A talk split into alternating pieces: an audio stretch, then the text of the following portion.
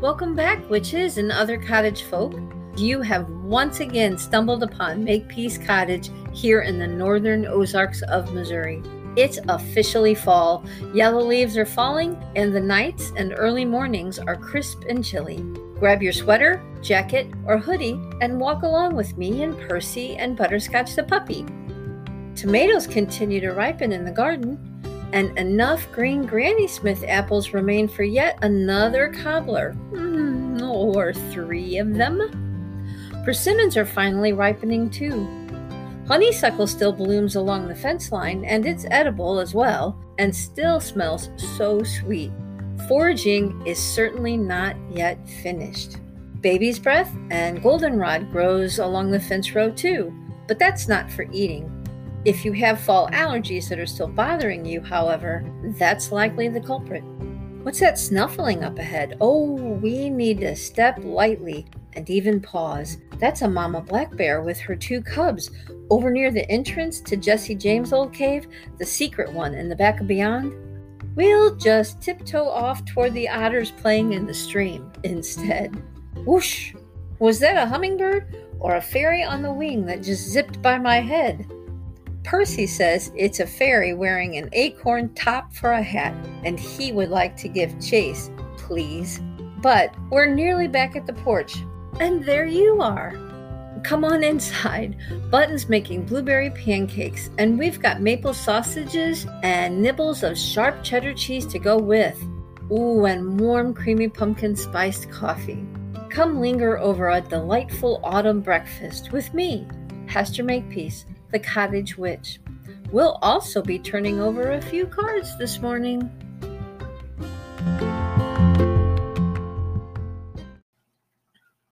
Today and next week, too, will be all about divination. My chats have been getting longer and longer, so I'm pulling their length back a bit. For these 25 minutes or so, we'll mention many types of divinatory practices, but then savor only one. The most popular for modern witches, I'd wager tarot and oracle cards. I'm going to be using three different sorts of decks for today's episode. My question What do I need to know? What do we need to know about this podcast overall, which is the topic of divination? And really, the question that we ask every week What do we need to know about the next seven days? I have just now pulled two cards from the classic Rider Smith Waite deck. I pulled one lesser arcana card and one greater one. We'll talk about each as a type and as a specific card. And the third is an oracle card. I've just switched my seasonal decks from the Summer Fae to the Autumn Season of the Witch Samhain Oracle deck. So we use that one today as well. Now, my cottage kin, feel free to pull out your notepad, journal, or two or three index cards for a few quick notes. I know, school season, right? I'm assuming we all understand the two types of tarot cards. The first type is the 22 picture cards, Greater Arcana, and then the other 56 cards are the Lesser Arcana, which include four suits. Here's the deal Tarot cards have repeating patterns, spiraling ones, really. We're going to examine the lesser tarot first, specifically because so many people feel as if they are so overwhelming. So many cards with so many meanings. How will we ever be able to put aside those little books that come with them? Those two or three index cards are really all you need, and some faith in your own intuition. Okay, just like a standard modern deck of playing cards, tarot decks have those lesser arcana cards. Ugh, pronunciation here. Arcana, arcana, you do you. I think I use both pronunciations interchangeably, quite frankly. Anyway, those lesser arcana cards are really the easier ones, in my opinion, to read and to understand once you begin to have a handle on those shifting patterns. Like a regular playing card deck, which you can also use for divination, by the way, the lesser arcana cards have 10 numbered cards, 1 through 10 for each suit.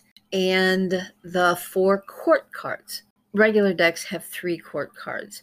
The fourth court card of knight has been dropped along the historical way for regular decks, but they still remain in tarot card decks. So let's look first of all at the meaning of those suits.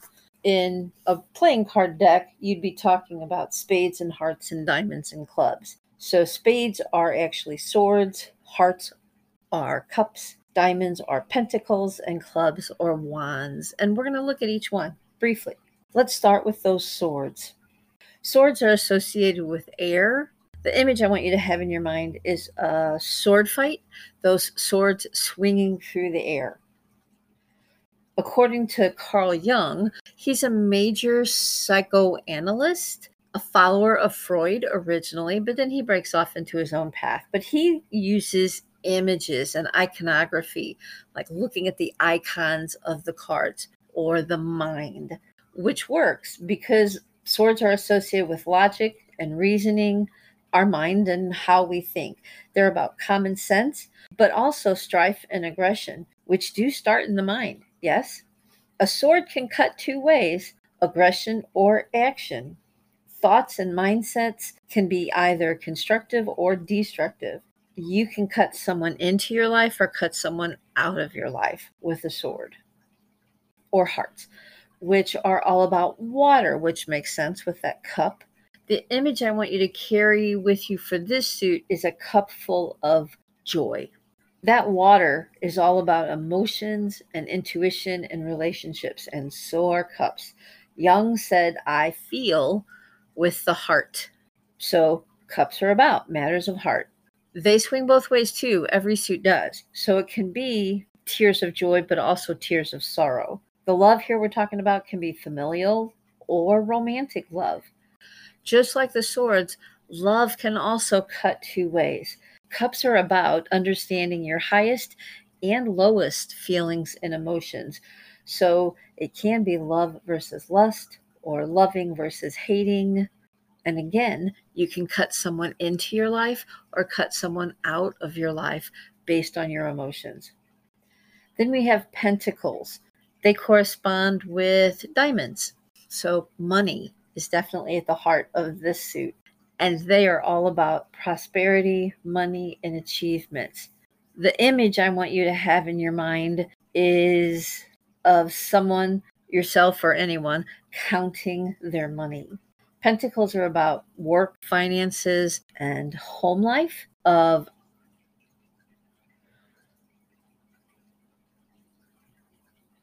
comfort and daily life, personal goals, family and health, shelter, land, earthly things for better or for worse. Jung says, I possess. So it's about the body. This is all earthly practicality and possessions. And finally, wands. The element of fire is at work here. Jung says, I desire, and it's about the soul. These cards are almost always about instinct, travel, boldness, drive, and ambition, initiative, even competition, especially in the realms of work, study, creativity, and crafting, communication. Wands are about doing and doing all the things, anything outward or physical. Change is definitely underway. Actions are being taken or suggested. They may be slow to come, but whatever is going on, when a wand shows up, it's about action in one way or another. My mental image for this suit is a wizard or witch waving about a magic wand with sparks or fire coming out of the end. They are totally about to make something happen. If you're taking notes, stop here, grab your notepad, or note cards and paper, whatever. Give one, two, or even three lines to each suit, writing down the words you hear that resonate with you. Maybe leave a blank line or two as well for your own research into associations with each suit. I'm now moving into the numbers and the court cards. Do the same here just be forewarned that this will likely take the front and back of a whole note card, maybe more. Also, as I go, I want you to listen for the journey pattern that tarot is intentionally using in multiple ways. Here's one way. Let's begin with the ones or the aces. They represent beginnings, potential, and opportunity, are all about partnerships and balance, pairings, and choices. The vision. Threes are acknowledgement, creating and connecting. Threes are usually a social card, they're about communication. Fours are stability and boundaries. I want you to think of the four corners of a well built house. Fours represent structure, fives are instability and challenges. They're just the opposite of four. This is where you encounter obstacles on your journey, conflicts, even crises. Sixes, again, take an opposite turn from fives. Where fives are about challenges and conflict, sixes are about harmony and improvement, community, a new normal, again, opportunity and growth. Sevens are about potential and ambition. They're also about reflection on how far you've come so far and an assessment of that progress and a look forward to where you're going. Eights are then rewards and progress, speed and power. You're beginning to gallop toward that conclusion. Nines are intensity. You are arriving at independence, solitude, maybe, but arrival is a key word for nines. And then tens are the culmination, they're the endings, but also maybe the beginnings. Definitely a sense of completion, but like all the cards, this completion can be for better or for worse. Then we move into the court cards. Pages, sort of the lowest ranking of the court cards, represent young, energetic people filled with excitement. They're at the beginning of life, of their journey. It can also mean new endeavors, especially with learning and practicing new skills or new studies. And it can be literally a young or youthful person, somebody who is a child or teenager or someone who is beginning this particular career, could be a coworker, could be a very young adult. Knights are very active cards. They have all the energy. They are messengers or messages on their way. They're about strength and help, but they can also sometimes be about challenges or threats. All that energy and those messages could be for good or bad. It could represent wasted energy. Queens are definitely female energy. They are about emotional maturity and composure and control. Queens are about feelings. Queens also represent women in positions of authority. They can be mothers, grandmothers, female ancestors, a grown woman. Kings work almost the same way, except with logic instead of emotions. So they are male energy. They are about authority, expertise, and leadership. Again, ancestors or fathers. You or a male adult counterpart, any man in any of these sorts of positions of authority or leadership. So, how do you interpret the lesser arcana? When you pull any card, you're going to have a number or court position and a suit. Put those together. So, here's my example on how to do it. I drew some cards right before I started writing this episode. I started with the question What do I or we, me and you listeners, need to know about the podcast? and about the upcoming week? Well, what I need to know about the podcast is truly answered here, or so I definitely interpret it that way. The first card I drew was the Ten of Wands. Tens, culmination, endings, but also beginnings, completion. And Wands, fire, passion, instinct, communication. Also, ambition and work, growth and development. In the deck that I sort of think of as original, the Rider Smith Waite deck, the illustration shows a man carrying 10 wands, which are twice as tall as he is. It's clearly a burden, but he's heading toward home or a certain destination as the wands and his own hand is blindly covering his face but determined to get there by just powering through. He's near the end or at the end. Also, and I was happy to note that each of those wands are sprouting a few small green leaves. So, well, I think this is about my last episode that long Mabon forced march. If you've listened, maybe you know what I mean. I certainly felt I had to do that topic. But as I listen to the outcome, I don't hear my normal joy. I also refer to a lot of other people instead of myself. And it's long. It was a burden to produce. So, interestingly, this time I've changed things up. Although I'm definitely reading some lists throughout the podcast, they're my lists out of my tarot journal and my book of shadows. I'm not just spending most of my time reading other people's thoughts. They are definitely mine. Researched, yes, but mine, which is definitely reflected, I think, in my second draw, which is a major arcana card, Temperance, card number 14.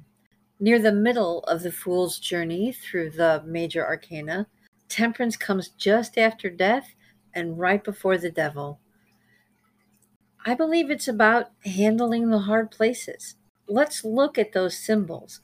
I'll describe images you follow along, pausing perhaps and making your own interpretations and associations as we go.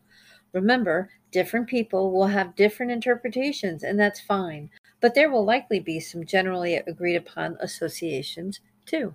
So, the main figure is an angel in a long white robe, standing with one foot on the land and one foot on the water. His wings are thick and lush, reddish gold, and spread wide. He is pouring water from one cup down into another. Or is the water magically pouring upward instead? A road leads from this barefoot angel at a stream or lake off into the far distance, disappearing where the sun, which is also a crown, rises or maybe sets between two mountains. The grass on Either side of the angel is knee high with two flowers, lilies perhaps, but definitely big and lush flowers. I always pay attention to the word or title of a card, and to me, temperance really means moderation in all things. And I'm paying attention to some of the colors and symbols. The angel's feet are on both water and earth, planted in both practicality, earth, and emotion and passion, water.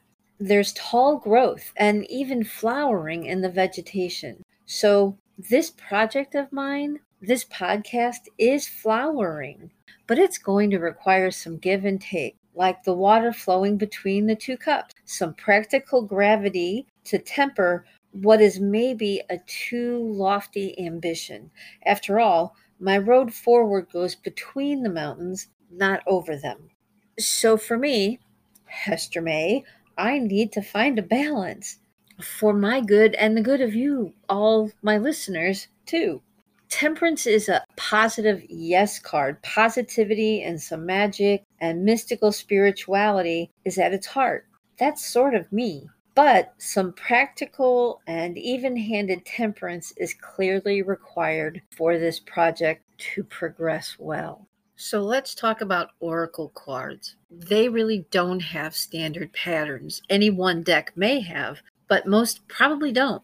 At the bottom of the card, which sort of create the fortune cookie version of the heart and soul of that card. The card I pulled from the Samhain Oracle deck from Seasons of the Witch is card number 19 Greet the Darkness.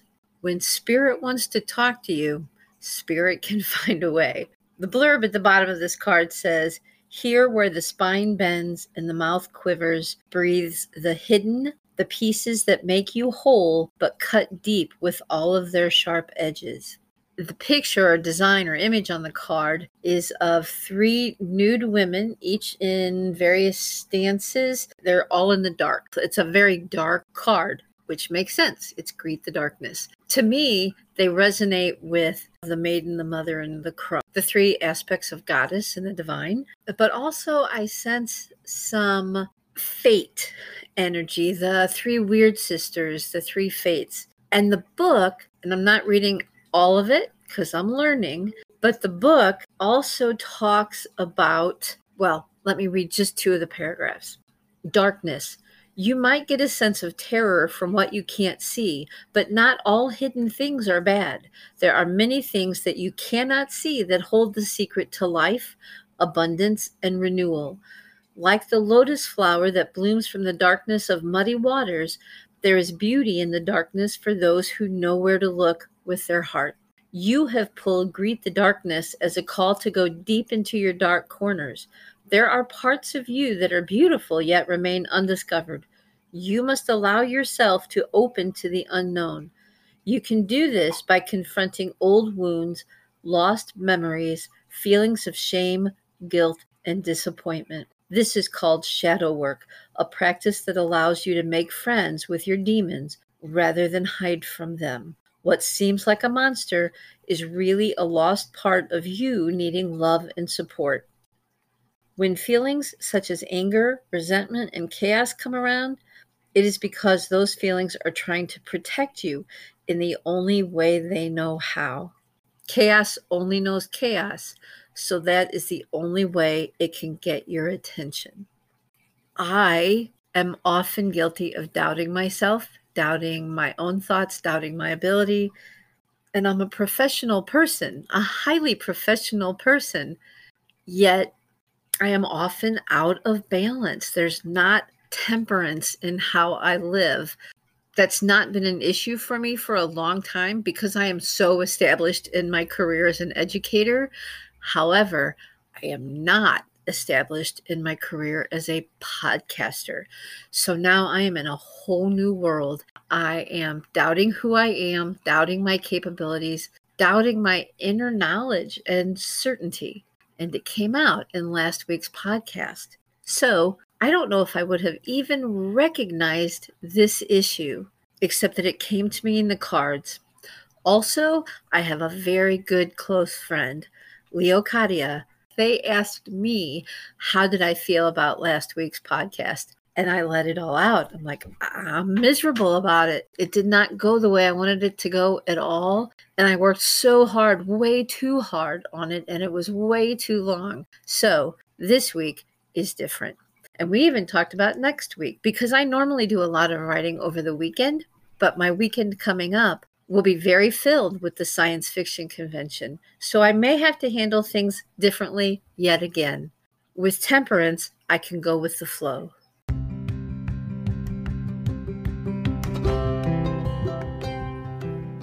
Reading cards is very popular, sometimes easy, and often fun and insightful. But there's so much more to say and learn about other divinatory practices too. So, for the next several weeks, probably most of October, we'll explore more interesting and still easily accessible tools and methods of divination. And look at that time! We are just under 25 minutes. Yay!